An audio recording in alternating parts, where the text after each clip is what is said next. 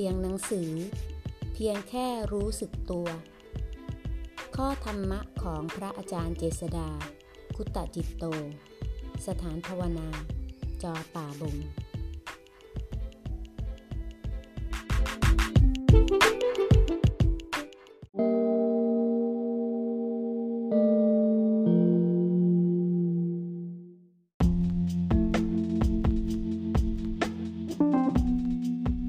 หน้า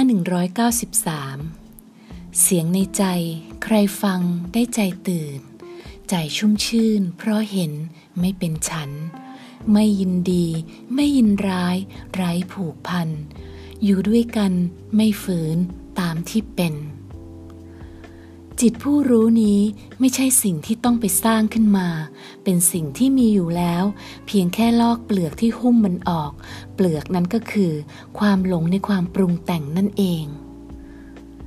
ขณะที่เรารู้สึกตัวคือชั่วขณะที่มีจิตตั้งมั่น ขณะที่จิตตั้งมั่นจริง ๆ คือขณะแห่งการปฏิบัติ ขณะที่เราปฏิบัติ คือขณะที่เห็นธรรม เห็นธรรมนี้คือ เห็นรูปธรรม นามธรรม เมื่อเห็นความจริงของรูปนามตามเป็นจริงแล้ว คือ ความไม่เที่ยง ทนอยู่ในภาวะเดิมไม่ได้ ไม่มีใครเป็นเจ้าของ